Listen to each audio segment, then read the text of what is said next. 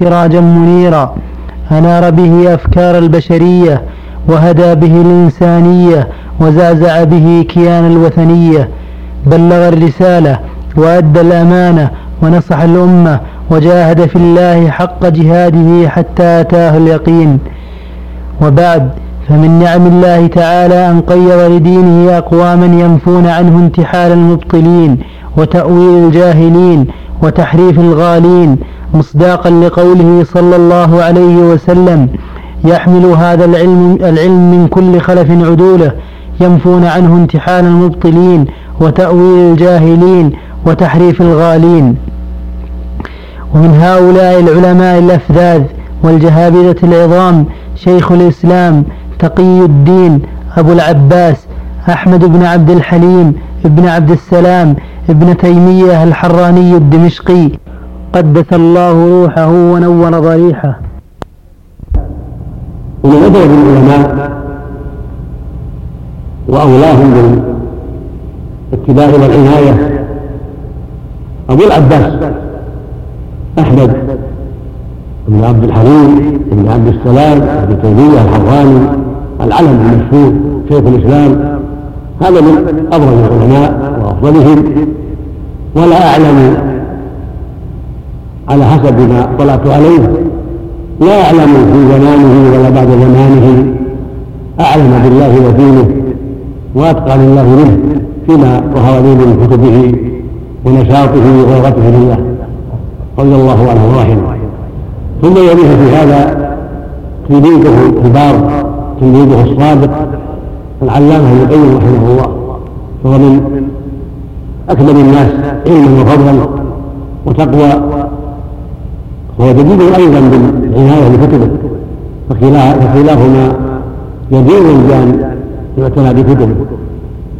فقد اعتنيا جميعا بالأدلة الشرعية والعلل المرعية وترجيح الراجح وتجديد الجائز في مسائل الخلاف بكل عنايه بكل تجرب وبعد عن الهوى.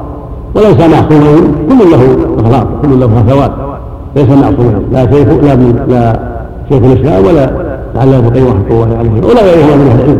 كل له نصيبه من ما اعطاه الله من العلم والفضل وكل له اغلاط كل له أخطاء. لكن هي بالنسبة إلى علمه وفضله كقطره في بحر. هكذا علم الأربعة وهكذا العلم. كل له بعض الأخطاء وبعض الأغلاط على حسب بصيرته في كتاب الله وسنة رسوله عليه الصلاة والسلام وعلى حسب ما بلغه من العلم. فقد يبلغ العالم فقد يبلغ العالم أكثر مما يبلغ العالم الآخر. من الأدلة الحديثية. ويفهم من من الكتاب العزيز ومن السنة ما لا يفهمه الآخر. فلهذا تفاوتوا وتفاوت مراتبهم في العلم. لكن هم مختلفون في العلم والفضل وهم طبقات وقد صنف أبو العباس ابن رحمه الله كتابا في هذا الشأن سماه رفع الملام عن العلم الإعلام وهو كتاب جدير بالعنايه كتاب مفيد مطبوع موزع من دار الإفتاء. ويباعه في المكتبات هو كتاب جيد مفيد يعرف به طالب العلم منازل العلماء وأعذارهم فيما قد يقع من الأخطاء والأغلاط. فالحاصل ان أبا العباس الدنيا من خيرة أهل العلم وهو جدير بان يعتنى بكتبه وأقواله وهكذا تلميذه الله وغيره رحمة الله عليه وهكذا في الدعوة. الشيخ محمد عبد الوهاب ومن سار في دعوته ونصر دعوته والف فيها هو يجدون بالعناية. يجدون بأن يعتنى بكتبهم. وما قرروه في توحيد العبادة وفي الرد على أهل البدع وفي نصر السنة. فله في هذا حظ وافر ونصيب عظيم رحمة الله عليه. وشيخ الإسلام ابن تيمية يعتبر في معنى شيخا للامام المجدد محمد بن رحمة الله عليه. وإن كان بينهما مسافة طويلة من الزمان لكنه في الحقيقة شيخ له لعكوف الشيخ الإمام محمد على كتبه والاجتهاد منها. ومن كتب ابن القيم ومن اشباهه من أهل العلم والبصيرة. أما الذي انصح به فإن خير الحديث كتاب الله. أنصح بأن يحقق الإنسان كتاب الله عز وجل دراسة وافية من كل وجه حسب ما يستطيع. ثم ما صح عن رسول الله صلى الله عليه وسلم لأن هذين هما المصدران لشريعة الله عز وجل. ثم بعد ذلك ما كان من كتب العلماء المحققين و ولا أعلم أحدا أحسن تحقيقا بالدليل السمعي والعقلي من كتب شيخ الإسلام ابن تيمية. فأنصح باقتنائها. والفتاوي كما نعلم جميعا موسوعة عظيمة في الفقه والتوحيد والتفسير فإذا يسرها الله للإنسان ففيها خير كثير له. وشيخ الإسلام ابن تيمية موثوق. في علمه وفي دينه وفي ورعه وفي فهمه. ولا أقول إنه معصوم لكنه موثوق ولا ولا ولكنه ليس بمعصوم. قد يخطئ وقد يصيب. إلا أنه رحمه الله لتحقيقه وجزاه الله تعالى عن أمة محمد خيرا نفع الأمة كثيرا. لا في العلم فحسب ولكن حتى في استنباط الأحكام من أدلتها. والله موفق. هذا وقد رغبنا في أن نقدم لك أخي المسلم بعض كتب شيخ الإسلام التي أوضح فيها اعتقاد أهل أهل السنة والجماعة في أسماء الله سبحانه وتعالى وصفاته في كتاب من أخصر الكتب وأوضحها وأنفعها. وقد وفقنا الله في أن يقترن هذا الكتاب الذي نرغب في تقديمه لك بشرح لواحد من هؤلاء العلماء الصادقين المخلصين كما نحسبه ولا نزكي على الله أحدا. وهو سماحة شيخنا الجليل العلامة عبد العزيز بن عبد الله بن باز. أطال الله في عمره على طاعته ونفع بعلومه أمة الإسلام.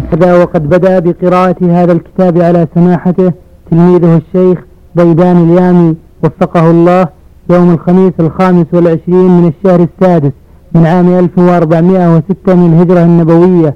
على صاحبها أفضل الصلاة والسلام. 106 للهجرة.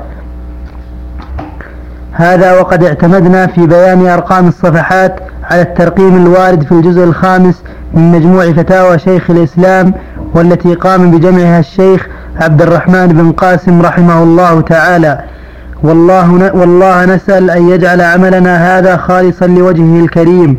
وأن لا يجعل فيه حظا لرياء ولا لسمعة وأن يرزق أن يرزقنا وسائر إخواننا المسلمين حسن الاعتقاد وصدق الاتباع وإخلاص العمل كما نسأله جلت قدرته أن يغفر لمؤلفه وشارحه وقارئه ومسجله وجامعه ولكل من ساهم في نشر هذا الشريط. والآن ندعكم أخي المسلم مع الشريط الأول من أشرطة شرح سماحة الشيخ عبد العزيز بن عبد الله بن باز للفتوى الحموية لمؤلفها شيخ الإسلام أحمد بن عبد الحليم بن عبد السلام بن تيمية. الله عليك أول المجلد الخامس الحموية. نعم. نحن بحاجة إلى سماعها مئة مرة. نعم نبدأ بها. نعم. نعم. بسم الله الرحمن الرحيم. سئل شيخ الإسلام العالم الرباني تقي الدين أحمد بن عبد بن عبد الحليم بن عبد السلام رحمه الله تعالى. وذلك في سنة ثمان وتسعين وستمائة وجرى بسبب هذا الجواب أمور ومحن وهو جواب عظيم النفي جدا. فقال السائل ما قول السادة الفقهاء أئمة الدين في آيات الصفات كقوله تعالى الرحمن على العرش استوى ثم استوى على العرش ثم استوى إلى السماء وهي دخان. إلى غير ذلك من الآيات وأحاديث الصفات. كقوله صلى الله عليه وسلم إن قلوب بني آدم بين أصبعين من أصابع إصبعين. من أصابع الرحمن. وقوله يضع الجبار قدمه في النار. إلى غير ذلك وما قالت العلماء فيه. وأبسطوا القول في ذلك وصل وابسط وأبسطوا. القول في ذلك مأجورين إن شاء الله تعالى. فأجاب الحمد لله رب العالمين. قولنا فيها ما قال الله ورسوله صلى الله عليه وسلم. والسابقون الأولون من المهاجرين والأنصار والذين اتبعوهم بإحسان. وما قاله أئمة الهدى بعد هؤلاء الذين أجمع المسلمون على هدايتهم ودرايتهم وهذا هو الواجب على جميع الخلق في هذا الباب وغيره فإن الله سبحانه وتعالى بعث محمدا صلى الله عليه وسلم بالهدى ودين الحق ليخرج الناس من الظلمات إلى النور بإذن ربهم إلى صراط العزيز الحميد. وشهد له بأنه بعثه داعيا إليه بإذنه وسراجا منيرا. وأمره أن يقول هذه سبيلي أدعو إلى الله على بصيرة أنا ومن اتبعني فمن المحال في وهذا هو الحق على جميع الخلق هو اتباع ما دل عليه كتاب الله وسنة رسوله محمد عليه الصلاة والسلام ودرج عليه سلام الأمة في باب الإيمان في باب الإسلام في باب الأسماء والصفات في باب الأعمال. يجب سلوك مسلك السلف الصالح من أصحاب النبي صلى الله عليه وسلم والسير على ذلك. والاستقامة على ذلك وترك ما خالف ذلك من أقوال المتأخرين. نعم. فمن المحال في العقل والدين أن يكون السراج المنير الذي أخرج الله به الناس من الظلمات إلى النور. وأنزل معه الكتاب بالحق ليحكم بين الناس فيما اختلفوا فيه. وأمر الناس أن يردوا ما تنازع أن يردوا ما تنازعوا فيه من أمر دينهم. إلى ما بعث به من الكتاب والحكمة وهو ما ثنى عليه نعمته محال مع هذا وغيره أن يكون قد ترك باب الإيمان بالله والعلم به ملتبسا مشتبها. ولم يميز بين ما يجب لله من الأسماء والصفات العليا وما يجوز وما يمتنع عليه. فإن معرفة هذا أصل الدين وأساس الهداية وأفضل وأوجب ما اكتسبته القلوب وحصلت وأوجب وأوجب. وأفضل وأوجب ما اكتسبته القلوب وحصلته النفوس وأدركت لأن أصل الدين هو الأساس فأفضل ما أدركته القلوب والعقول وأفضل ما اكتسبته العقول والقلوب وأفضل ما فعله واعتقده الناس هو الإيمان بالله ورسوله والإخلاص لله. والتصديق بأنه الحق وأنه المعبود بالحق وأن رسوله محمد حق وأن ما جاء به حق. هذا هو أصل الدين وأساسه ولا طريق إلى هذا إلا بالكتاب والسنة. نعم. وكيف يكون ذلك الكتاب وذلك الرسول وأفضل خلق الله بعد النبيين؟ لم يحكموا هذا الباب اعتقادا وقولا.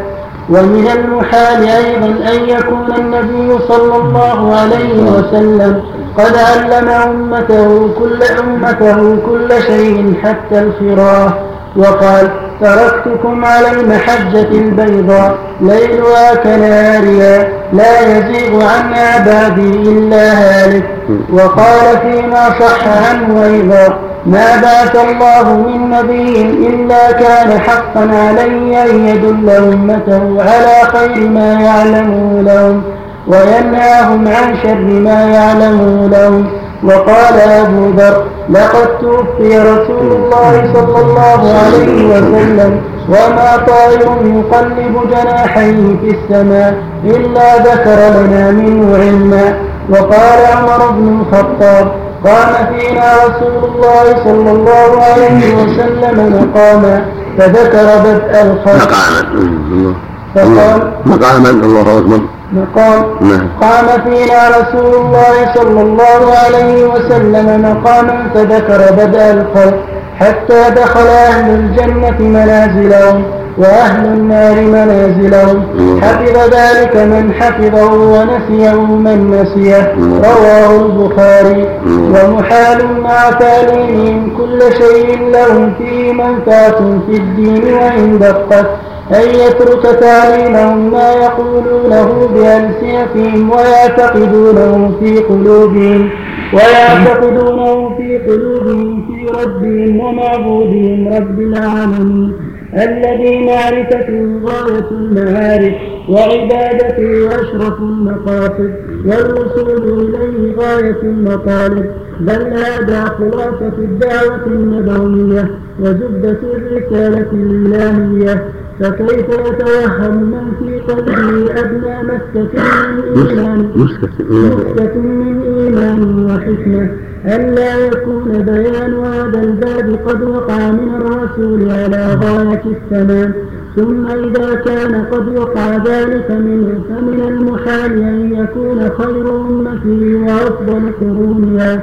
قصروا في هذا الباب زائدين فيه أو ناقصين عنه. ثم من المحال أيضا أن يكون القرون الفاضلة. القرن الذي بعث فيه رسول الله صلى الله عليه وسلم. ثم الذين يلونهم ثم الذين يلونهم. كانوا غير عالمين وغير قائلين في هذا الباب بالحق المبين. لأن ضد ذلك إما عدم العلم والقول وإما اعتقاد نقيض الحق وقول خلاف الصدق وكلاهما ممتنع أما الأول فلأن من في قلبه أدنى حياة وطلب للعلم أو نهمة في العبادة يكون البحث عن هذا الباب والسؤال عنه ومعرفة الحق فيه أكبر مقاصده وأعظم مطالبه. أعني بيان ما ينبغي اعتقاده. لا معرفة كيفية الرب وصفاته وليست النفوس الصحيحة. لأن المقصود معرفة صفاته وأسمائه والإيمان بذلك أنه رب العالمين وأنه الحق المبين وأنه العلي بكل شيء وقادر على كل شيء وأنه سبحانه الأسماء الحسنى والصفات العلى. هذا المقام هو أشرف المقامات وأعظم المقامات وهو أساس الملة والدين. أما الكيفية فمنتفية لا يعلمها إلا هو سبحانه وتعالى. كيفية صفاته لا يعلمها إلا هو. فلا يعلم كيف استواؤه ولا كيف نزوله ولا كيف قدمه ولا كيف يده ولا كيف وجهه إلا هو سبحانه وتعالى. وهكذا الذات. المقصود من هذا كله أن الله جل وعلا بعث محمدا صلى الله عليه وسلم وأنزل الكتاب ببيان أسمائه وصفاته وبيان حقه على عباده وبيان ما يجب أن يعتقد فيه سبحانه وتعالى. وهذا أشرف المطالب وأعظم المكاسب.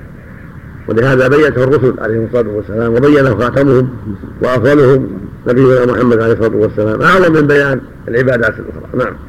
وليست النفوس الصحيحة إلى شيء أشوق منها إلى معرفة هذا هذا الأمر. وهذا أمر معلوم بالفطرة الوجدانية. فكيف يتصور مع قيام هذا المقتضى؟ الذي المقتضي المقتضي الذي هو من أقوى المقتضيات مقتضيات المقتضيات أن يتخلف عنه مقتضاه في أولئك السادة في مجموع أصول هذا لا يكاد يقع في أبلد الخلق. وأشدهم إعراضا عن الله وأعظمهم انكبابا على طلب الدنيا والغفلة عن ذكر الله. فكيف يقع في أولئك؟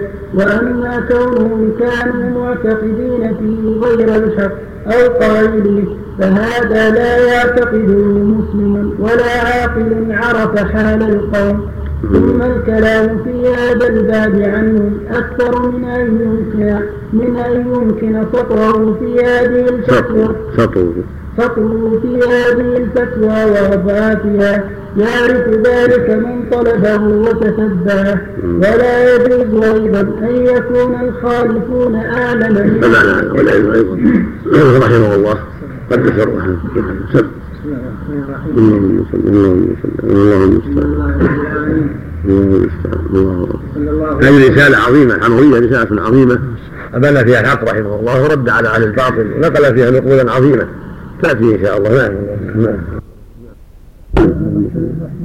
وسلم شيخ الاسلام ابن تيميه رحمه الله تعالى ثم الكلام في هذا الباب عنهم أكثر من ان يمكن قطعه في هذه الفتوى واضعافها ثم الكلام في هذا الباب عنهم أكثر من أن يمكن سطره في هذه الفتوى وأضعافها يعرف ذلك من طلبه وتتبعه ولا يجوز أيضا أن يكون الخالفون أعلم من السالكين كما قد يقوله بعض الأغبياء ممن لا يعرف قدر السلف بل ولا عرف الله ورسوله والمؤمنين به حقيقة المعرفة المأمور بها من أن طريقة السلف أسلم وطريقة الخلف أعلم وأحسن. وإن كانت هذه العبارة إذا صدرت من بعض العلماء يعنى بها معنى صحيحا فإن هؤلاء المبتدعين الذين يفضلون طريقة الخلف من المتفلسفة ومن حذا حذوه على طريقة السلف إنما أتوا من حيث ظنوا أن طريقة السلف. فإن هؤلاء المبتدعين الذين يفضلون طريقة الخلف من المتفلسفة ومن حذا حذوهم على طريقة السلف إنما أتوا من حيث ظنوا أن طريقة السلف هي مجرد الإيمان بألفاظ القرآن والحديث من غير فقه لذلك بمنزلة الأميين الذين قال الله فيهم ومنهم أميون لا يعلمون الكتاب إلا أماني وإن طريقة الخلف هي استخراج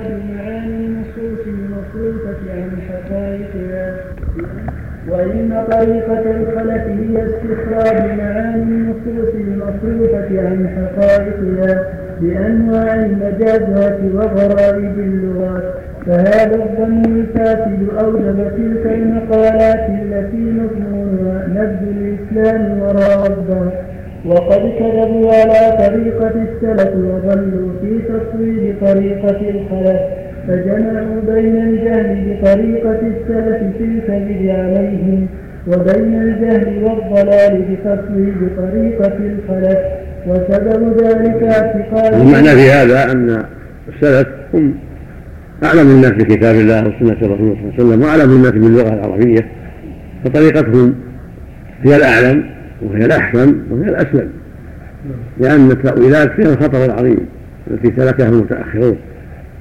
وأما السلف فقبلوا النصوص وسلموا لها وعملوا ما دلت عليه ولم يتأولوها لعلمهم وفضلهم وبصيرتهم ولبعدهم عن الخطر واحتياطهم لدينهم فكانوا أسلم وأعلم وأحكم وأقرب إلى الصواب بخلاف طريقة الخلف فهي مملوءة بالأشواك والأخطار مع قلة العلم وقلة البصيرة والجرأة على الله وعلى دينه نعم.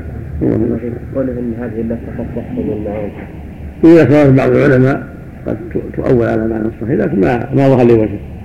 كان الشيخ محمد بن صالح يقول راجعنا المردود وتبين إن هذا فيه مو بعيد ما ما ما, ظهر لي وجهه. الزيادة ما ظهر لي وجهه نعم.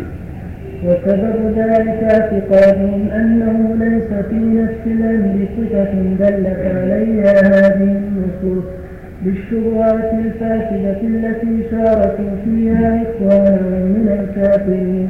فلما اعتقدوا انتفاع الصفات في نفس, في نفس الأمر وكان مع ذلك لا بد للنصوص من معنى بقوا مترددين بين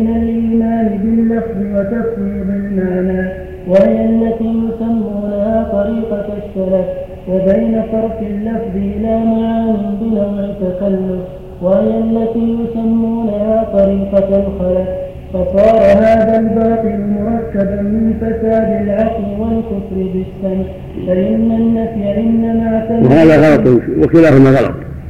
فليست طريقة السلف التفضيل وليست طريقة الخلف بصواب وطريقة السلف الإيمان المعنى وتسليم لله عز وجل وأنه حق وأنه لائق بالله لا شبيه له فيه سبحانه وتعالى. ليسوا مفوضين بل مؤمنين. مؤمنون بالألفاظ والمعاني معتقدون المعاني مسلمين لها على الوجه الذي لائق بالله سبحانه وتعالى والتفويض معناه يقول ما نعرف المعنى. فوضه إلى الله هذا غلط. المفوضة في بعض ما جاء أحمد رحمه الله قال إنه شر من الجهمية لأنهم اعتقدوا أن الله خاطب الناس بشيء لا يفهمونه. غلط. بل خاطب الناس بما يعلمون ويفهمون على الوجه لا يقبل سبحانه وتعالى. لهذا قال ليس ليس كمثله شيء. فأخبرهم بالمعنى وأنه حق وأنه ليس من جنس ما يفهمون بل هو معنى لا يقوم بالله سبحانه وتعالى. أما التأويل وصرف الأمور عن ظاهرها والنصوص هذا باطل. قادهم إليه سوء ظنهم بالله وعدم بصيرتهم. نعم.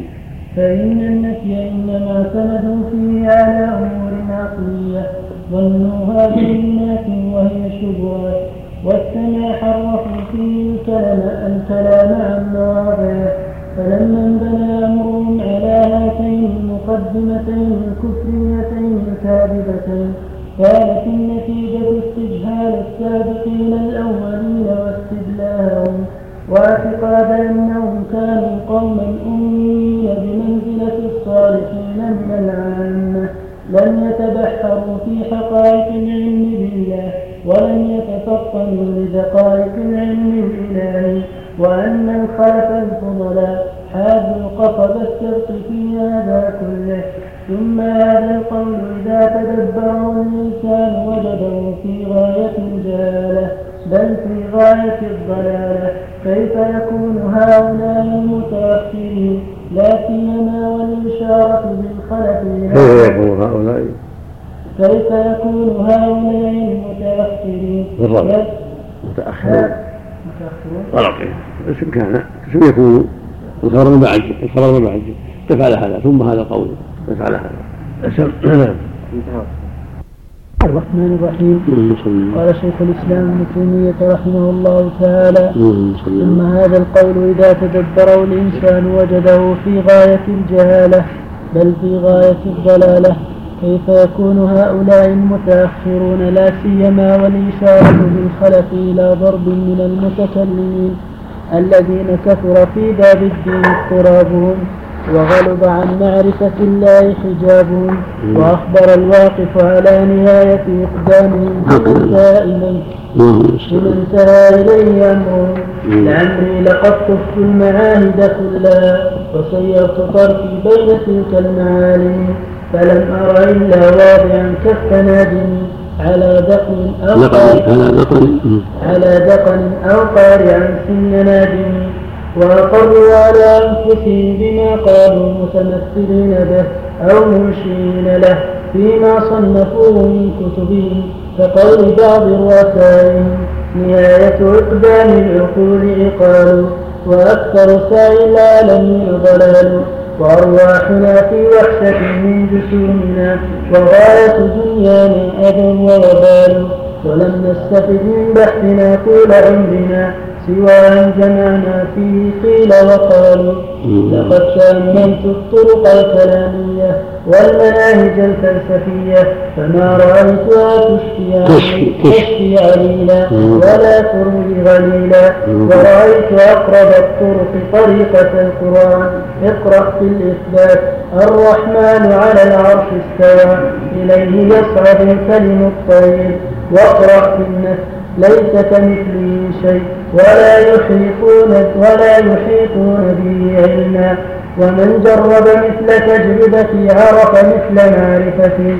ويقول الآخر منهم لقد خذت البحر الخضم الخضم نعم. الخضم الخضم وتركت أهل الإسلام وعلومهم وخذت في الذين هوني عنه والآن إن لم يتداركني ربي برحمته فالويل لفلان وها أنا أموت على عقيدة أمي ويقول الآخر منهم أكثر الناس شكا عند الموت أصحاب الكلام.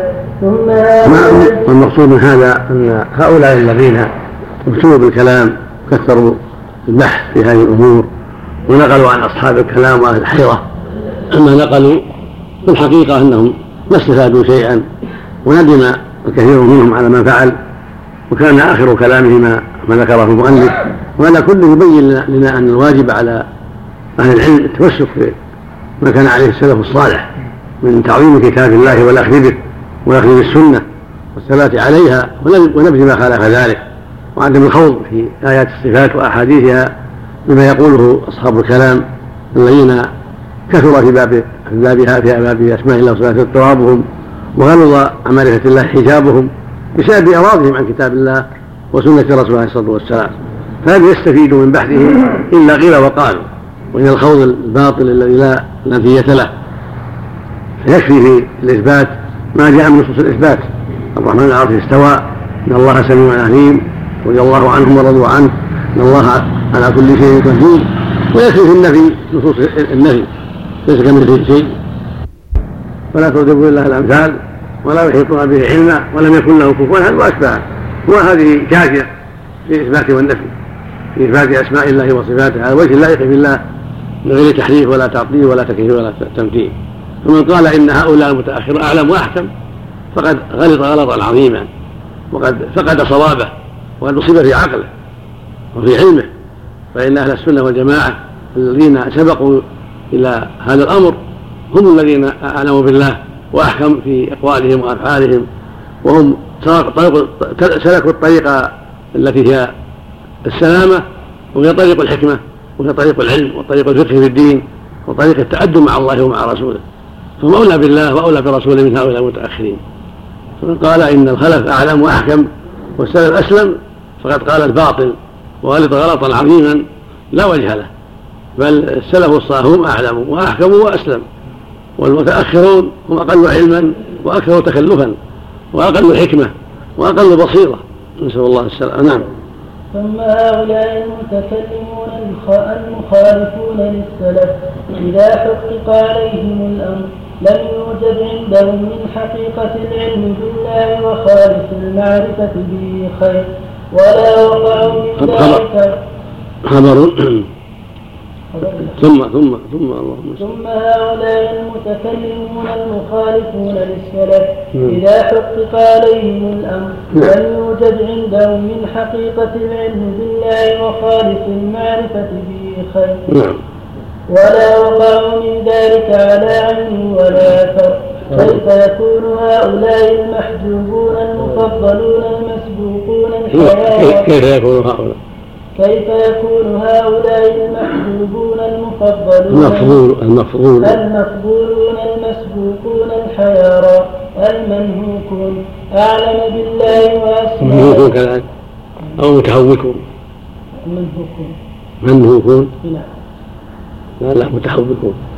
بالتاء بدل نعم. متهوكون المتهوك الذي يقول بغير علم يتصرف بغير علم. نعم.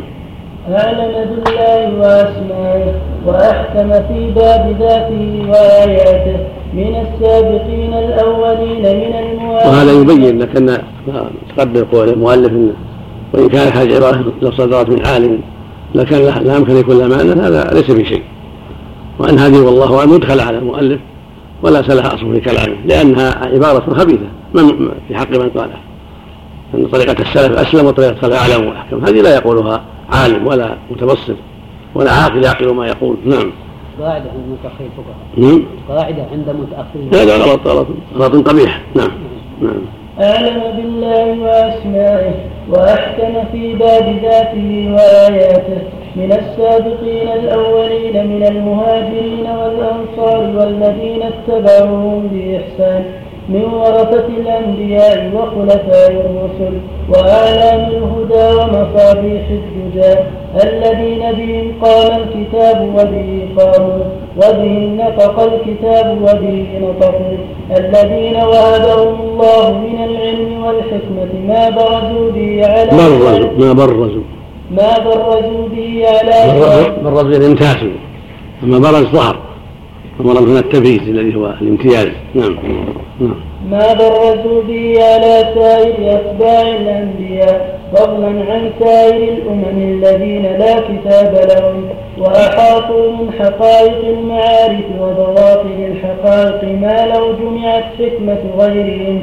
إليها لاستحيا من يطلب المقابلة. ثم كيف يكون خير قرون الأمة؟ أنقص في العلم والحكمة لا سيما العلم بالله وأحكام أسمائه وآياته. من هؤلاء الأصاغر بالنسبة إليهم. من هؤلاء من هؤلاء. من هؤلاء الأصاغر بالنسبة إليهم. أن كيف يكون أفراق المتفلسفة وأتباع الهند واليونان وورثة المجوس والمشركين وطلاب اليهود والنصارى والصابين وأشكالهم وأشباههم.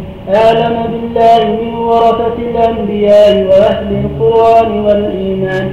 وإنما قدمت هذه المقدمة لأن من استقرت هذه المقدمة عنده عرف طريق الهدى أينه في هذا الباب وغيره وعلم أن الضلال والتهوك إنما استولى على كثير من المتأخرين. بنبذهم كتاب الله وراء ظهورهم وإعراضهم عما بعث الله به محمدا صلى الله عليه وسلم من البينات والهدى وتركهم البحث عن طريقة السابقين والتابعين والتماسهم والتماسهم علم معرفة الله ممن لم يعرف الله بإقراره على نفسه وبشهادة الأمة على ذلك وبدلالات كثيرة وليس غرضي واحدا معينا. إنما أصف نوع هؤلاء وإذا كان كذلك فهذا كتاب الله من أوله إلى آخره وسنة رسوله صلى الله عليه وسلم من أولها إلى آخرها. ثم عامة كلام الصحابة والتابعين. ثم كلام سائر الأئمة.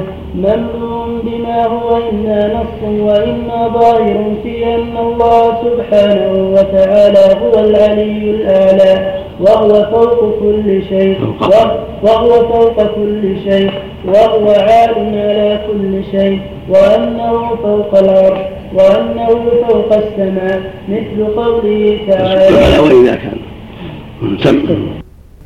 اللهم صل على الرحمن الرحيم قال شيخ الاسلام ابن تيميه رحمه الله تعالى واذا كان كذلك فهذا كتاب الله من اوله إلى اخره وسنة رسوله صلى الله عليه وسلم. من أولها إلى آخرها ثم عامة كلام الصحابة والتابعين ثم كلام سائر الأئمة مملوء بما هو بما هو إما نص وإما ظاهر في أن الله سبحانه وتعالى هو العلي الأعلى وهو فوق كل شيء وهو على كل شيء وأنه فوق العرش وأنه فوق السماء مثل قوله تعالى إليه يصعد الكلم الطيب والعمل الصالح يرفعه إني متوفيك إليه إني متوفيك ورافعك إليه أأمنتم من في السماء أن يخسف بكم الأرض أم أمنتم؟ آمن آمن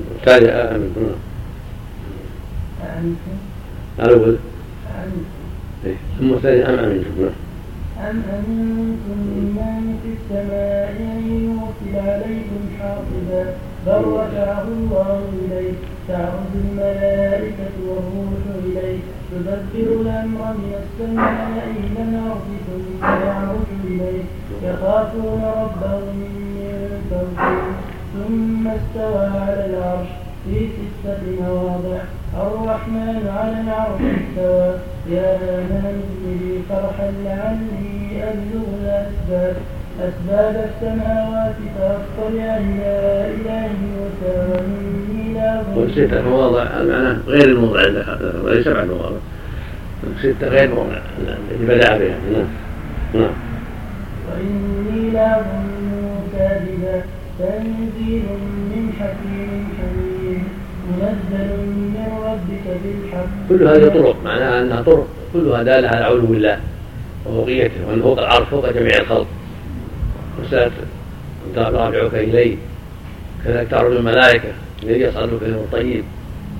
الصعود والعروج إلى العلو والرفع كذلك وهكذا ثم استوى العرش. تنزيل الكتاب من الله العزيز الحكيم إلى غير هذا كلها طرق. من الطرق الدالة على علوه سبحانه وفوقيته جل وعلا. نعم. إلى أمثال ذلك مما لا يكاد يخشى إلا بكلفة. وفي الأحاديث الصحاح والحسان وفي أحاديث. مو بالصحاح لا بالكسر جمع صحيح. صحيح وصحاح. هذا في الجوهري. كتاب الجوهري. يقال فيه الصحاح والصحاح لغتان اما هذا اللي يظهر. الكسر صحيح صحاح. مثل عظيم عظام كريم كرام. نعم. بعيد يعني معنى فعال. نعم. وفي الأحاديث الصحاح والحسان ما لا يحصى إلا بالكلفة مثل قصة معراج الرسول صلى الله عليه وسلم إلى ربه. ونزول الملائكة من عند الله وصعودها إليه. وقوله في الملائكة الذين يتعاقبون فيكم بالليل والنهار. فيعرض الذين باتوا فيكم إلى ربهم فيسألهم وهو أعلم بهم وفي الصحيح في حديث الخوارج ألا تأمنوني أمين من في السماء؟ يأتيني خبر السماء صباحا ومساء. وفي حديث وفي السماء ولا أنتم من في السماء عند أهل العلم. فسر بوجهين أحدهما أن في معنى على يكون معنى في السماء على السماء يشمل علو السماوات والعرش وأن فوق العرش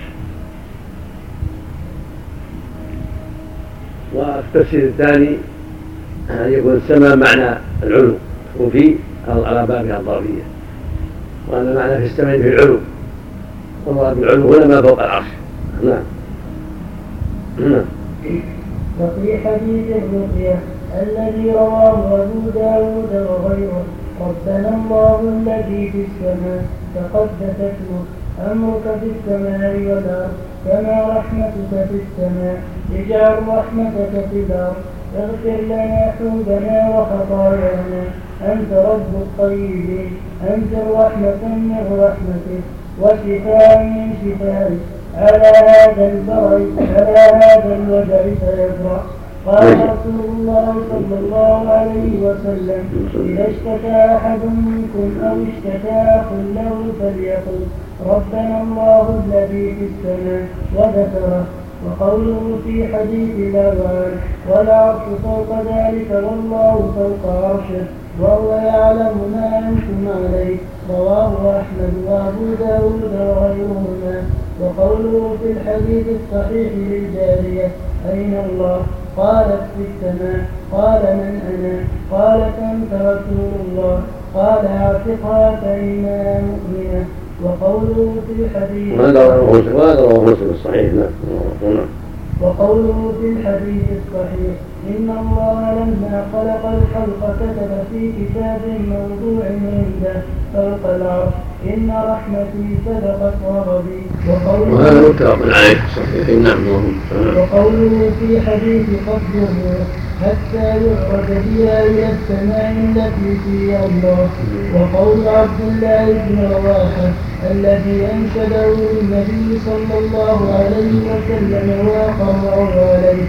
شهدت بأن وعد الله حق وأن النار مثوى الكافرين وأن العرش فوق الماء قاتل وفوق العرش رب العالمين وقول من يتبع بالصوت السقفي الذي أنشد النبي صلى الله عليه وسلم أنشد النبي صلى الله عليه وسلم هو وغيره من شعره فاستحسنه وقال آمن شعره وكفر قلبه حيث قال مسجد الله فهو للمجد أهل ربنا في السماء أنت كبيرا في البناء على الذي سبق الناس وسوى فوق السماء سريرا شرج عما يناله البصر العلي ترابونه الملائكة سورا وقوله في الحديث الذي في المسند إن الله حي كريم يستحي من عبده وما حوله الملائكة الملائكة صورا الملائكة صورا وقوله في الحديث الذي في المسند إن الله حي كريم يستحي من عبده إذا رفع يديه إليه أن يردهما صفرا وقوله في الحديث يمد يديه إلى السماء يقول يا رب يا رب إلى أمثال ذلك مما لا يحصيه إلا الله. مما هو من أبلغ المتواترات اللفظية والمعنوية التي تورث علما يقينيا من أبلغ العلوم الضرورية أن الرسول صلى الله عليه وسلم المبلغ من الله ألقى إلى أمته المسعودين أن الله سبحانه على العرش وأنه فوق السماء كما فطر الله على ذلك جميع الأمم.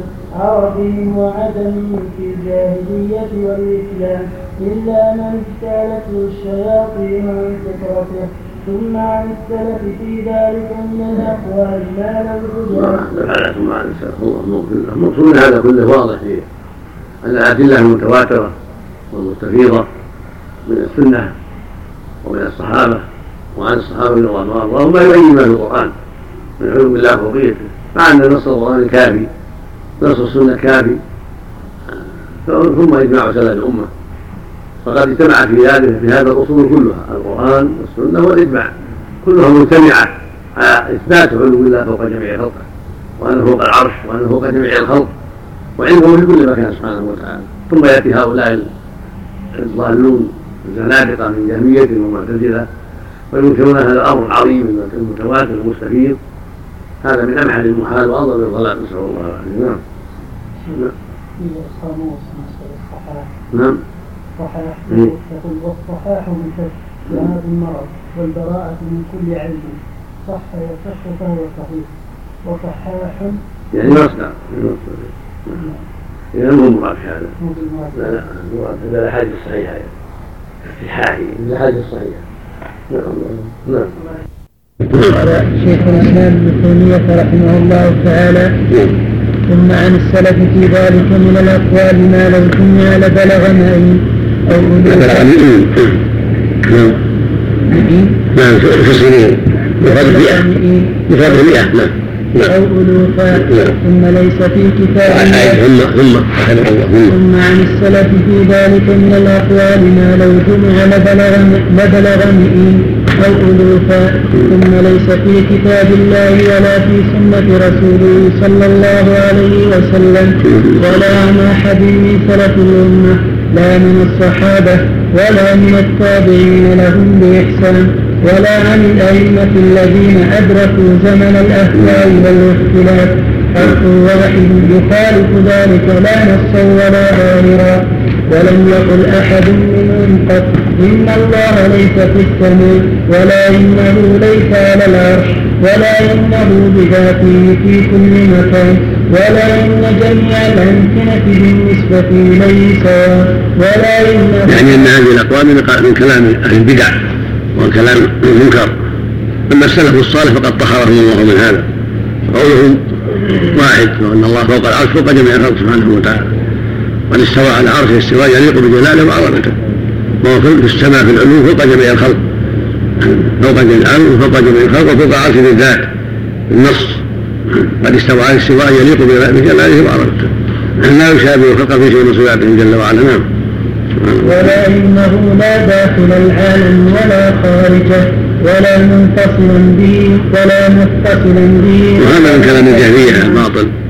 وهو يقتضي العدم الكلام يقتضي العدم نعوذ بالله. نعم نسأل الله العافية نعم.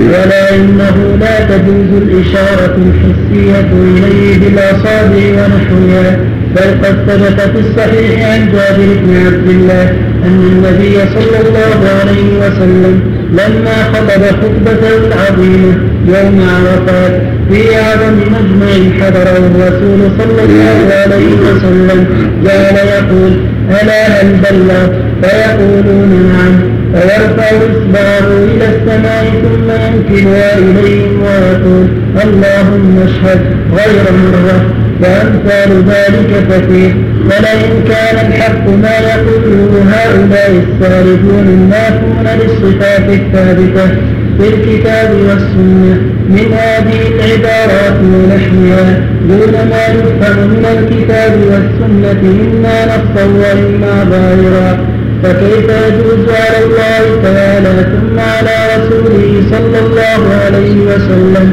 ثم على خير الأمة أنهم يتكلمون دائما بما هو إما نص وإما ظاهر في خلاف الحق ثم الحق الذي يجب اعتقاده لا يبوحون به قط ولا يدلون عليه لا نصا ولا ظاهرا حتى يجيء أنباط الفرس والروم وفروس اليهود والنصارى والفلاسفة يبينون للأمة العقيدة الصحيحة التي يجب على كل مكلف أو كل فاضل أن يعتقدها لئن كان ما يقوله هؤلاء المتكلمون المتكلفون هو الاعتقاد الواجب وهم مع ذلك يحيلوا في معرفته على مجرد عقولهم وأن يدفعوا بما اقتضى قياس عقولهم ما دل عليه الكتاب والسنة ما اصطنعوا ظاهرا. لقد كان ترك الناس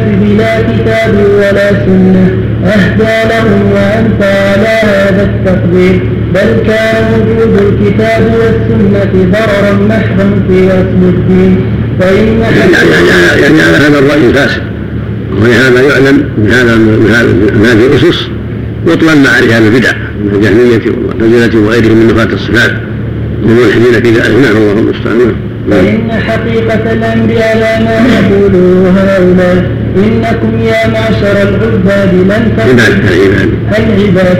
لن تطلبوا معرفة الله عز وجل وما يستحقه من الصفات نفي وإثباتا لا من الكتاب ولا من السنة ولا من طريق سلف الأمة. ولكن انظروا أنتم فما وجدتم مستحقا له من الصفات في عقولكم فصفوه به سواء كان موجودا في الكتاب والسنة أو لم يكن وما لم تجدوه مستحقا له في عقولكم فلا تصفوا به.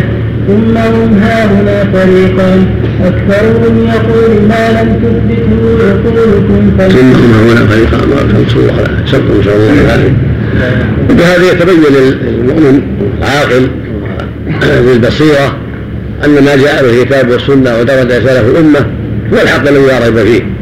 وهو الهدى الذي لا ليس بعده إلا الضلال في إثبات أسماء الله وصفاته وأنه فوق العرش جل وعلا وأن له الأسماء الحسنى والصفات العلى وأن ما قاله هؤلاء الضالون من الجهميه والمعتزله والفلاسفه وأشباههم ممن حرفوا وبدلوا وغيروا إن هؤلاء هم المبطلون هم الضالون هم المنحرفون هم المتحركون.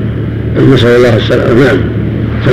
الله بسم الله الرحمن الرحيم. الله نعم. العالمين ذكرت نصا أو ظاهرا النص اللي ما يحتمل الظاهر الذي قد يؤول. نعم. نعم. قال شيخ الإسلام ابن تيمية رحمه الله تعالى إنهم ها هنا فريقان. أكثرهم يقول ما لم تثبته عقولكم تنفوه ومنهم من يقول بل توقفوا فيه. وكأن الله تعالى قال لهم ما نفاه قياس عقولكم الذي أنتم فيه مختلفون ومضطربون اختلافا. اختلافا أكثر من جميع من على وجه الأرض تنفوه وإليه عند التنازع فارجعوا فإنه الحق الذي تعبدتكم به. وما كان مذكورا في الكتاب والسنة مما يخالف قياسكم هذا أو يثبت ما لم تدركه عقولكم على طريقة السبيل فاعلموا أني أمتحنكم بتنزيله لا الهدى منه لكن لتجتهدوا في تخريجه على شواذ اللغة ووحشي الألفاظ وغرائب الكلام. أو أن تسكتوا عنه المفوضين علمه إلى الله مع نفي دلالته على كل شيء من الصفات هذا حقيقة الأمر على رأي هؤلاء المتكلمين وهذا الكلام قد رأيته صرح بمعناه طائفة منهم وهو لازم لجماعة لزوما لا محيدا ومضمونه أن كتاب الله لا يهتدى به في معرفة الله وأن الرسول معزول عن التعليم والإخبار بصفات من أرسله وأن الناس عند التنازع لا يردون ما تنازعوا فيه إلى الله والرسول بل إلى مثل ما كان عليه بل, بل إلى مثل ما كانوا عليه في الجاهلية وإلى مثل ما يتحاكم إليه من لا يؤمن بالأنبياء كالبراهنة والفلاسفة وهم المشركون والمجوس وبعض الصابين وإن كان هذا الرد لا يزيد الأمر إلا شدة ولا يرتفع الخلاف به إذ لكل طريق إذ لكل طريق طواغي يريدون أن يتحاكموا إليه وقد أمروا أن يكفروا به. وما أشبه حال هؤلاء حال هؤلاء المتكلمين بقوله سبحانه وتعالى ألم تر إلى الذين يزعمون أنهم آمنوا بما أنزل إليك وما أنزل من قبلك يريدون أن يتحاكموا إلى الطاغوت. وقد أمروا أن يكفروا به ويريد الشيطان أن يضلهم ضلالا بعيدا. وإذا قيل لهم تعالوا إلى ما أنزل الله وإلى الرسول رأيت المنافقين يصدون عنك صدودا فكيف إذا أصابتهم مصيبة بما قدمت أيديهم؟ ثم جاءوك يحلفون بالله ما ردنا إلا إحسانا وتوفيقا فإن هؤلاء إذا دعوا إلى ما أنزل الله من الكتاب وإلى الرسول والدعاء إليه بعد وفاته هو الدعاء إلى سنته أعرضوا عن ذلك وهم يقولون إنا قصدنا الإحسان علما وعملا بهذه الطريق التي سلكناها والتوفيق بين الدلائل العقلية والنقلية. ثم عامة هذه الشبهات التي يسمونها دلائل إنما تقلدوا أكثرها عن طواغيت من طواغيت المشركين أو الصابين أو بعض ورثتهم الذين أمروا أن يكفروا بهم مثل فلان وفلان. أو عمن قال كقوله لتشابه قلوبهم قال الله تعالى فلا وربك لا يؤمنون حتى يحكموك فيما شجر بينهم ثم لا يجدوا في أنفسهم حرجا مما قضيت ويسلموا تسليما. كان الناس أمة واحدة. فبعث الله النبيين مبشرين ومنذرين وأنزل معهم الكتاب بالحق ليحكم بين الناس فيما اختلفوا فيه. الآية ولازم هذه المقالة ألا يكون الكتاب هدى للناس ولا بيانا ولا شفاء لما في الصدور ولا نورا ولا مردا عند التنازع. لأننا نعلم بالاضطرار أن ما يقوله هؤلاء المتكلفون إنه الحق الذي يجب اعتقاده. لم يدل عليه الكتاب لم يدل عليه الكتاب والسنة. لا نصا ولا ظاهرا. إنما غاية المتحدث أن يستنتج هذا من قوله ولم يكن له كفوا أحد. هل تعلم له سميا؟ وبالاضطرار يعلم كل عاقل أن من دل الخلق على أن الله ليس على العرش ولا فوق السماوات ونحو ذلك بقول هل تعلم له سميا لقد أباد النجاح وما وإما مدرج وإما مدلس ولم يخاطبهم بلسان عربي مبين ولازم هذه المقالة أن يكون ترك الناس بلا رسالة خيرا له في أصل دينهم لأن مردهم قبل الرسالة قبل الرسالة وبعدها واحد. إنما الرسالة زادتهم عما وضلالة يا سبحان الله. كيف لم يقل الرسول يوما من الدار ولا أحد من سلف الأمة. هذه الآيات والأحاديث لا تعتقدوا ما دلت عليه ولكن اعتقدوا الذي تقتضي مقاييسكم مقاييسكم. أو اعتقدوا كذا وكذا فإنه الحق. وما خالف ظاهره فلا تعتقدوا ظاهره أو انظروا فيه. وما وافق قياس عقولكم فاقبلوا وما لا تتوقفوا فيه أو انفوه ثم رسول الله صلى الله عليه وسلم قد أخبر أن أمته ستفترق قد علم رسول الله. بسم الله الرحمن الرحيم. هذه الكلمات التي قالها المؤلف واضحة في إبطال عليه أصحاب الكلام من الخوض في أسماء الله وصفاته وعظيم حقه جل وعلا بالباطل. وأنهم جعلوا عقولهم هي المقياس فما أثبتته عقولهم واستحسنته عقولهم أثبتوه وما لا نفوه أو توقفوا فيه. وهذا الذي قالوه هو غاية الباطل وغاية الضلال والبعد عن الحق. وقد أوضح رحمه الله في هذه المقال هذا المقال غاية الإيضاح وكلامه عليه. فإنه في الحقيقة لم يلتفتوا إلى كتاب الله ولا إلى سنة رسوله صلى الله عليه وسلم. وعندما حكموا عقولهم ومقاييسهم وما نقلوه عن من قبلهم وسناديد الضلالة وزعماء الكفر من سائر الكفره من صابئة ومجوس وغيرهم من أنواع الضلال. ثم حكموا هذه العقول والآراء التي لا سند لها يعتمد عليه وإنما هو استحسان فلان وفلان. فبأي عقل توزن هذه الأمور؟ بعقل فلان أو فلان أو الطائفة الفلانية الماليه المضطربة المختلفة. سبحان الله ما أعظم شأنه. هذا هو الباطل وهذا هو الضرر البعيد. ولهذا أوضح المؤلف في هذا الكلام العظيم المتين المصيب بطلان ما هم عليه. وأن أصحاب الكلام في الحقيقة لم يحكموا كتاب الله ولا سنة الرسول صلى الله عليه وسلم. وإنما حكموا أهواءهم وآراءهم وآراء من قبلهم من الضلال وشابهوا بذلك الجاهلية فيما يفعلون من التحاكم إلى الكهنه وإلى غيرهم من صناديدهم وكبرائهم ثم لا يزيدهم هذا إلا بعدا وضلالا فقد يقتتلون ويتناحرون ولا يقبلون عقل فلان ولا فلان. وهذه هي النتيجة التي فعلها هؤلاء. اختلفوا وتناقضوا واختلفوا فيما جاء في الكتاب والسنة فهؤلاء مثلوا وهؤلاء عطلوا وهؤلاء توقفوا وفضلوا فصارت أقوالهم في غايه من الانحراف والضلال.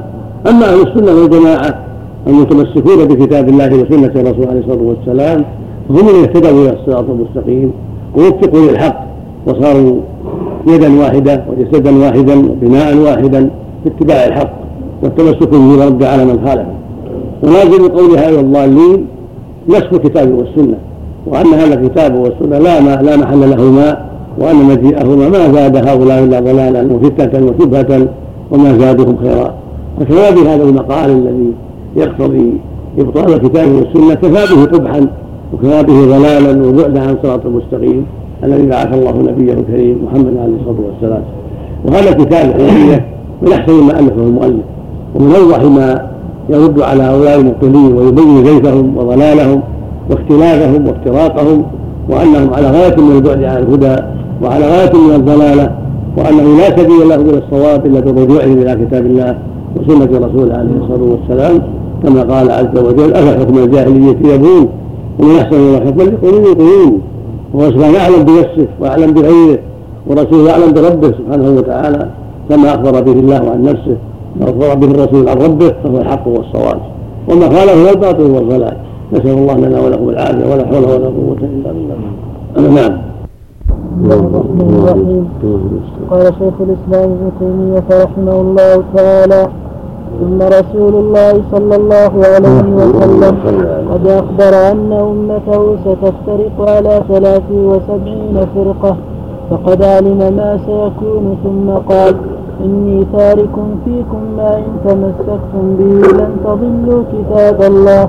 وروي عنه أنه قال في صفة الفرقة الناجية ومن كان على ما أنا عليه يوم أصحابي فهلا قال من تمسك بالقرآن أو بدلالة القرآن أو بمفهوم القرآن أو بظاهر القرآن في باب الاعتقادات فهو ضال إنما الهدى رجوعكم إلى مقاييس عقولكم ولا يحدث المتكلمون منكم بعد القرون الثلاثة. في هذه المقالة وإن كان قد نبغ أصلها في أواخر عصر التابعين ثم أصل هذه المقالة مقالة التعطيل للصفات. المقصود من هذا أن الرسول صلى الله عليه وسلم بين مثل ما بين الله في كتابه. وأن الواجب على الأمة اتباع الشرع تمسك بالشرع ولهذا قال تختلف هذه الأمة ثلاث كلها هنا إلا واحدة. وهذه الواحدة هي التي ثبتت على الحق وسلمت بالحق.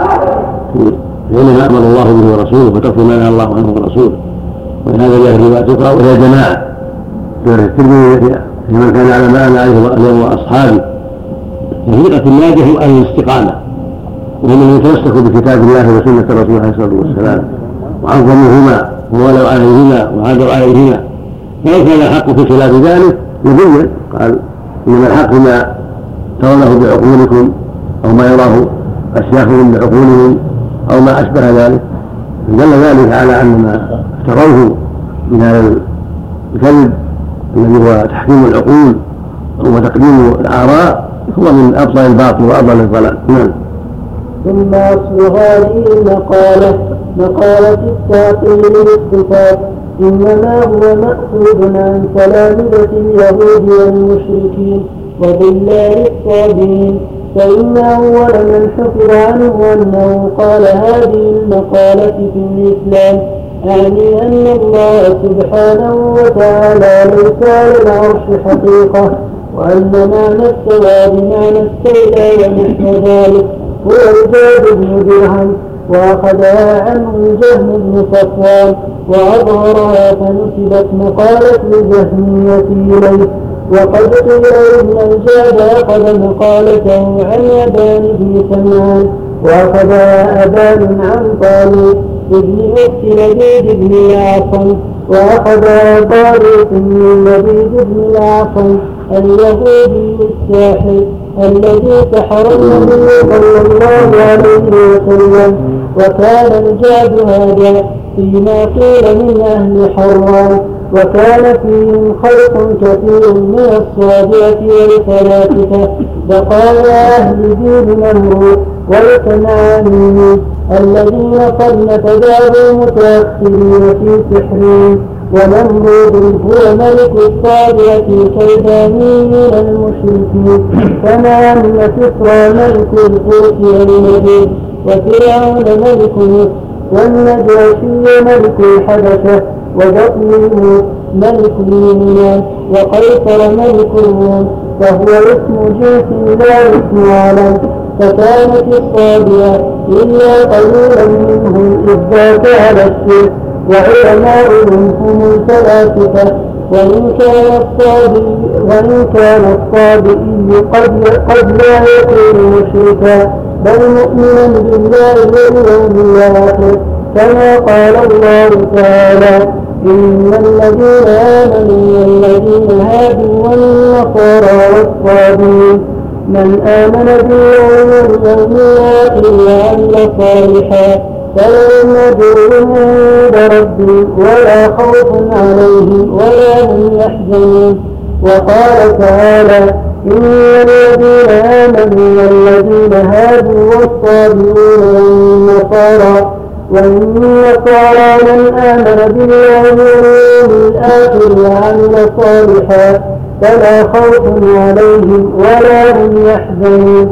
لكن كثيرا منهم المقصود من هذا أن هؤلاء وأشباههم وإن كان أصلهم الذنب وأنهم عباد الأوثان وعباد النجوم وعباد الأصنام من الصابئة الذي رأسهم النمرود الذي كان المعروف.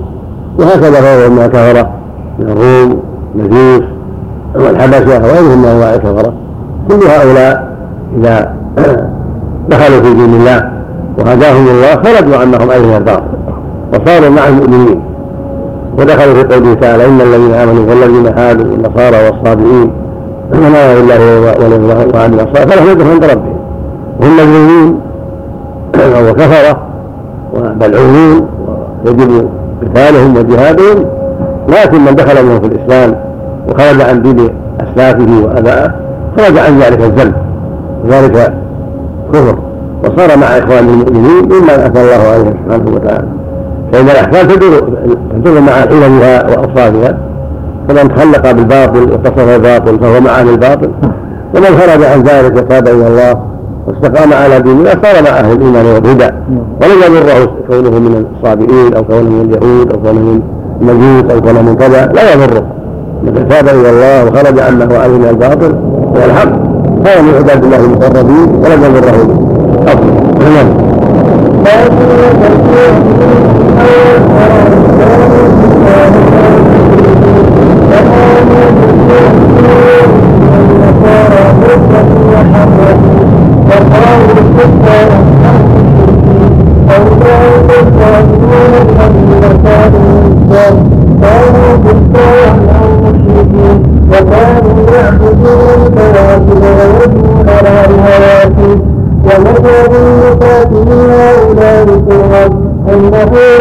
إلا صفات سلبية أو إضافية أو مركبة منهما وهم الذين فات إليهم إبراهيم صلى الله عليه وسلم فيكون الجاد قد أخذ عن الصابئة الفلاسفة وكذلك أبو نصر الفارابي دخل حرا وأخذ عن فلاسفة الصابين تمام فلسفته وأخذ الجهم أيضا فيما ذكره الإمام أحمد وغيره لما ناظر السنية بعد فلاسفتهم وهم الذين يجحدون من العلوم ما سوى الحسيات فهذه أساليب جهل ترجع إلى اليهود والنصارى والصابرين والمشركين. والفلاسفة الظاهرين هم إما من الصابرين وإما من المشركين. ثم لما حربت الكتب الرومية واليهودية في حدود المئة الثانية زاد البلاء مع ما ألقى الشيطان في قلوب الضلال جنس ما ألقاه في قلوب أشباههم ولما كان في حدود المئة الثالثة انتشرت هذه المقالة التي كان السلف يسمونها مقالة الجهمية. بسبب ذكر جزئيات المريسي وطبقته المريسي وطبقته وكلام الأئمة مثل مالك وسفيان بن عيينة وابن المبارك وأبي يوسف والشافعي وأحمد وإسحاق والفضل بن عياض والفضيل بن عياض وبشر الحافي وغيره كثير في ذمهم وتضليلهم وهذه التأويلات موجودة. اليوم بأيدي الناس مثل أكثر التأويلات التي ذكرها أبو بكر بن فورة في كتاب التأويلات وذكرها أبو عبد الله محمد بن عمر الرازي في كتابه الذي سماه تأسيس التقديس.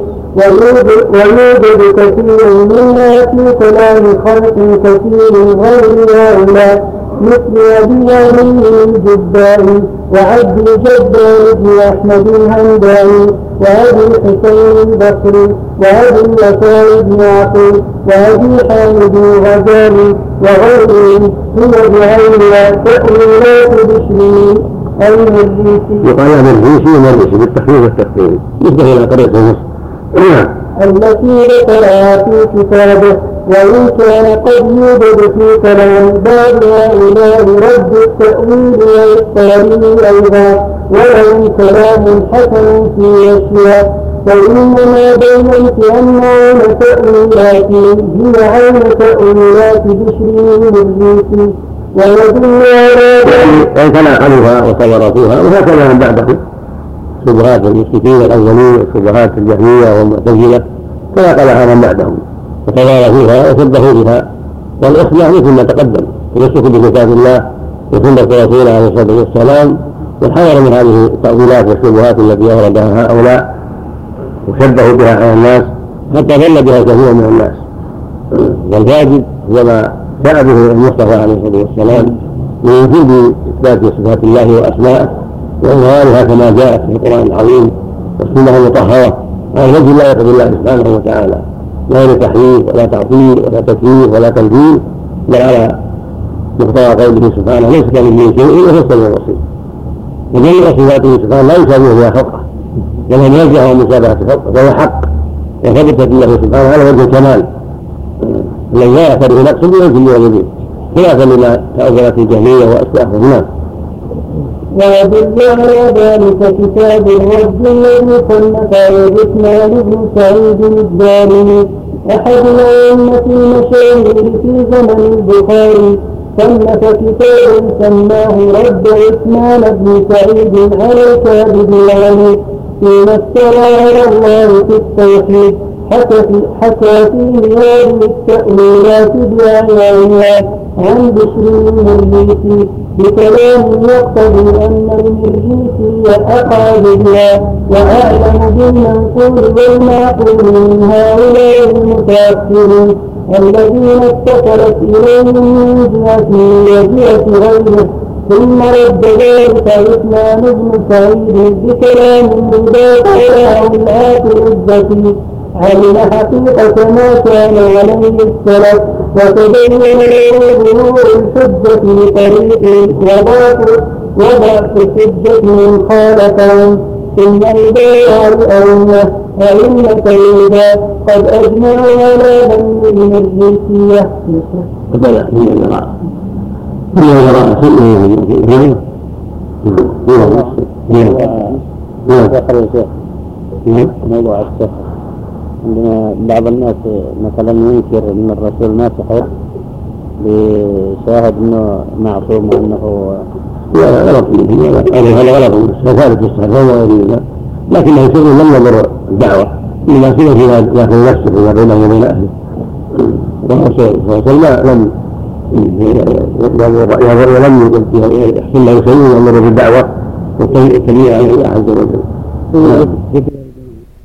بسم الله الرحمن الرحيم قال شيخ الاسلام ابن تيميه رحمه الله تعالى اما اذا راى الائمه ائمه الدين قد أجمعوا على ذم المريسيه واكثرهم كفروهم أو ضللوهم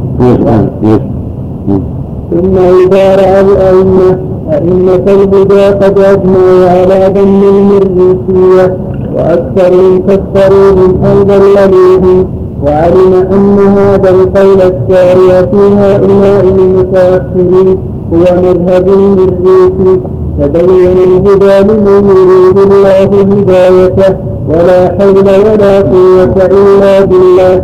والفتوى وما ثم لأن هؤلاء تكلموا بكلام يخالف نص كتاب الله وسنة رسوله صلى الله عليه وسلم.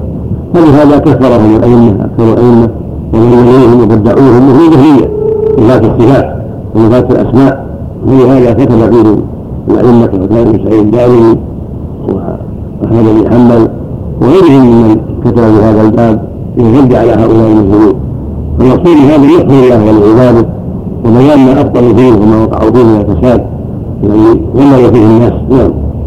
والفتوى لا تحتمل البحث في هذا الباب إنما أشير إشارة إلى مبادئ الأمور. وينظر وكلام والعاقل يسير وينظر يصبر يصبر بلا يصبر الأشياء يتاملها يتدبرها وكلام السلف في هذا الباب موجود في كتب كثيرة.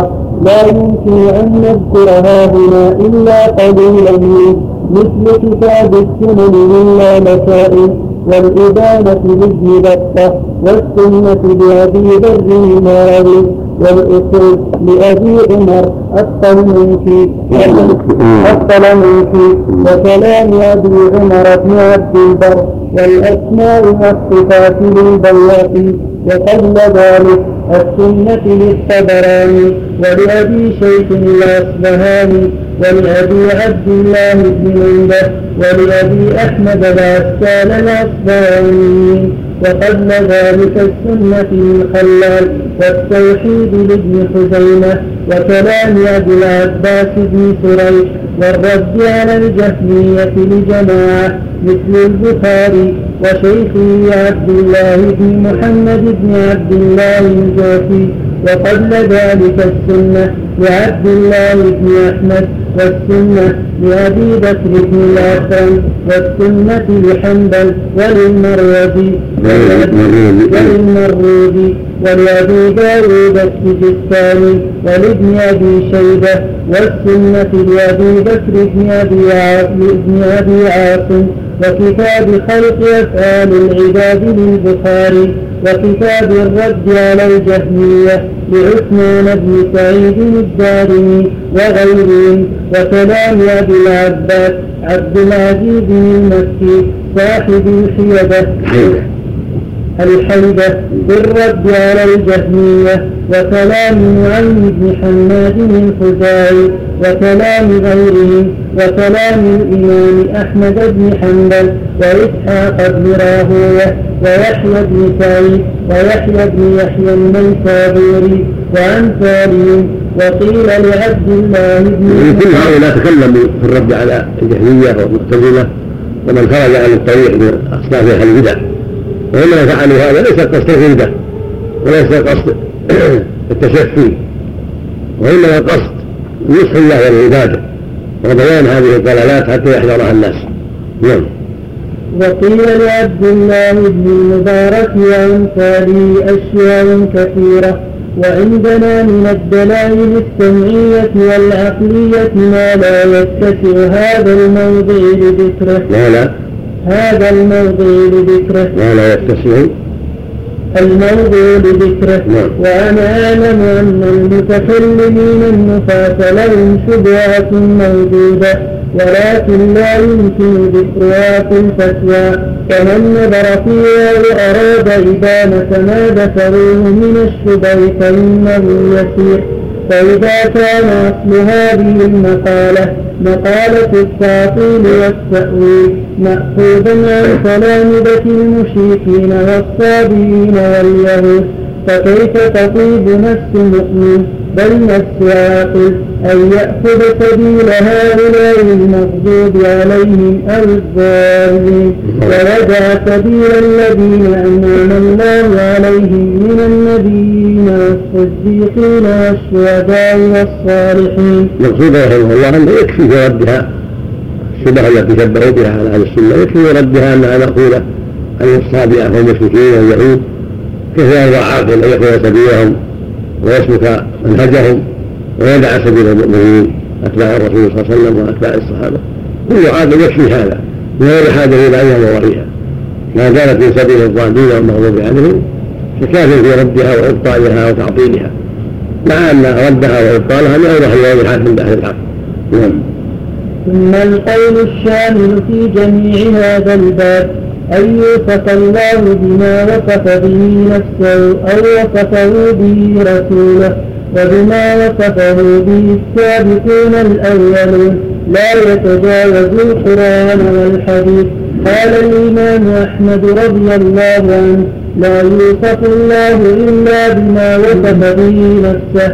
وصفه به رسوله صلى الله عليه وسلم لا يتجاوز القرآن والحديث ومذهب هؤلاء يتجاوز ولا لا يحط احد لا يتجاوز القرآن ولا والرسول لا ينبغي لأحد أن يتجاوزه.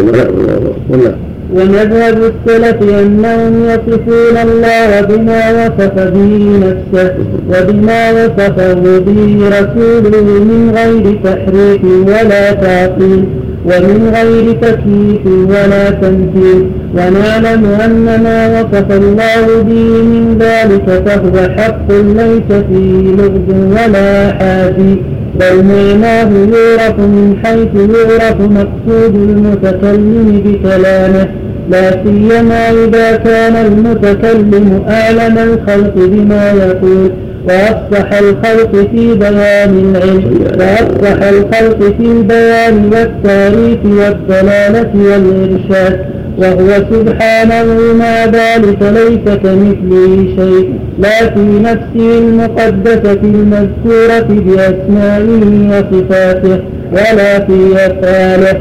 فكما نتيقن أن الله سبحانه له ذات حقيقة وله أفعال حقيقة. فكذلك له صفات حقيقة وهو ليس كمثله شيء لا في ذاته ولا في صفاته ولا في أفعاله. وكل ما أوجب نقصا أو حدوثا فإن الله منزه عنه حقيقة فإنه سبحانه مستحق للكمال الذي لا غاية فوقه ويمتنع عليه الحدوث الامتناع. ويمتنع عليه الحدوث الامتناع لا بين عليه واستلزام الحدوث سابق سابقة العدم والافتقار المحدث إلى محدث والوجود وجوده بنفسه سبحانه وتعالى. ومذهب السلف بين التعطيل والتمثيل فلا يمثل هذا هو السلف رحمة الله عليه. صفا اللهم غفر سل اللهم نعم يحدث أن ينطق بعض الأشخاص بما مثلا يبحث عن حاجة ثم يجدها بعد ذلك يقول مثلا ما صدقت على الله أني أجد هذا الشيء ما أدري عبارة عن هذا عبارة عن معناه ما كنت يعني أظن أني أجدها صدقها هذا تعيش قد تعيش ما ما ظننت أني أجد هذا ما ما ما فيها شيء لأن ما ما الماضي يعني لا وجدتها بعد التعب بعد الجد إذا صدقت أني أجدها نعم نعم بسم الله الرحمن الرحيم نعم قال شيخ الإسلام ابن تيمية رحمه الله تعالى ومذهب السلف بين التعطيل والتمثيل فلا يمثلون صفات الله بصفات خلقه كما لا يمثلون ذاته بذات خلقه ولا ينفون عنه ما وصف به نفسه ووصفه به رسوله بل يعطلون اسماءه الحسنى وصفاته العليا ويحرفون الكلم عن مواضعه. ويلحدون في أسماء الله واياته وكل واحد من فريقين التعطيل والتمثيل فهو جامع بين التعطيل وكل واحد من فريقين التعطيل والتمثيل فهو جامع بين التعطيل والتمثيل. أنا بحث على ذلك أهل السنة والجماعة أهل السنة والجماعة ليسوا مع أهل التعطيل ولا مع أهل التمثيل. بل هم بين هؤلاء وهؤلاء.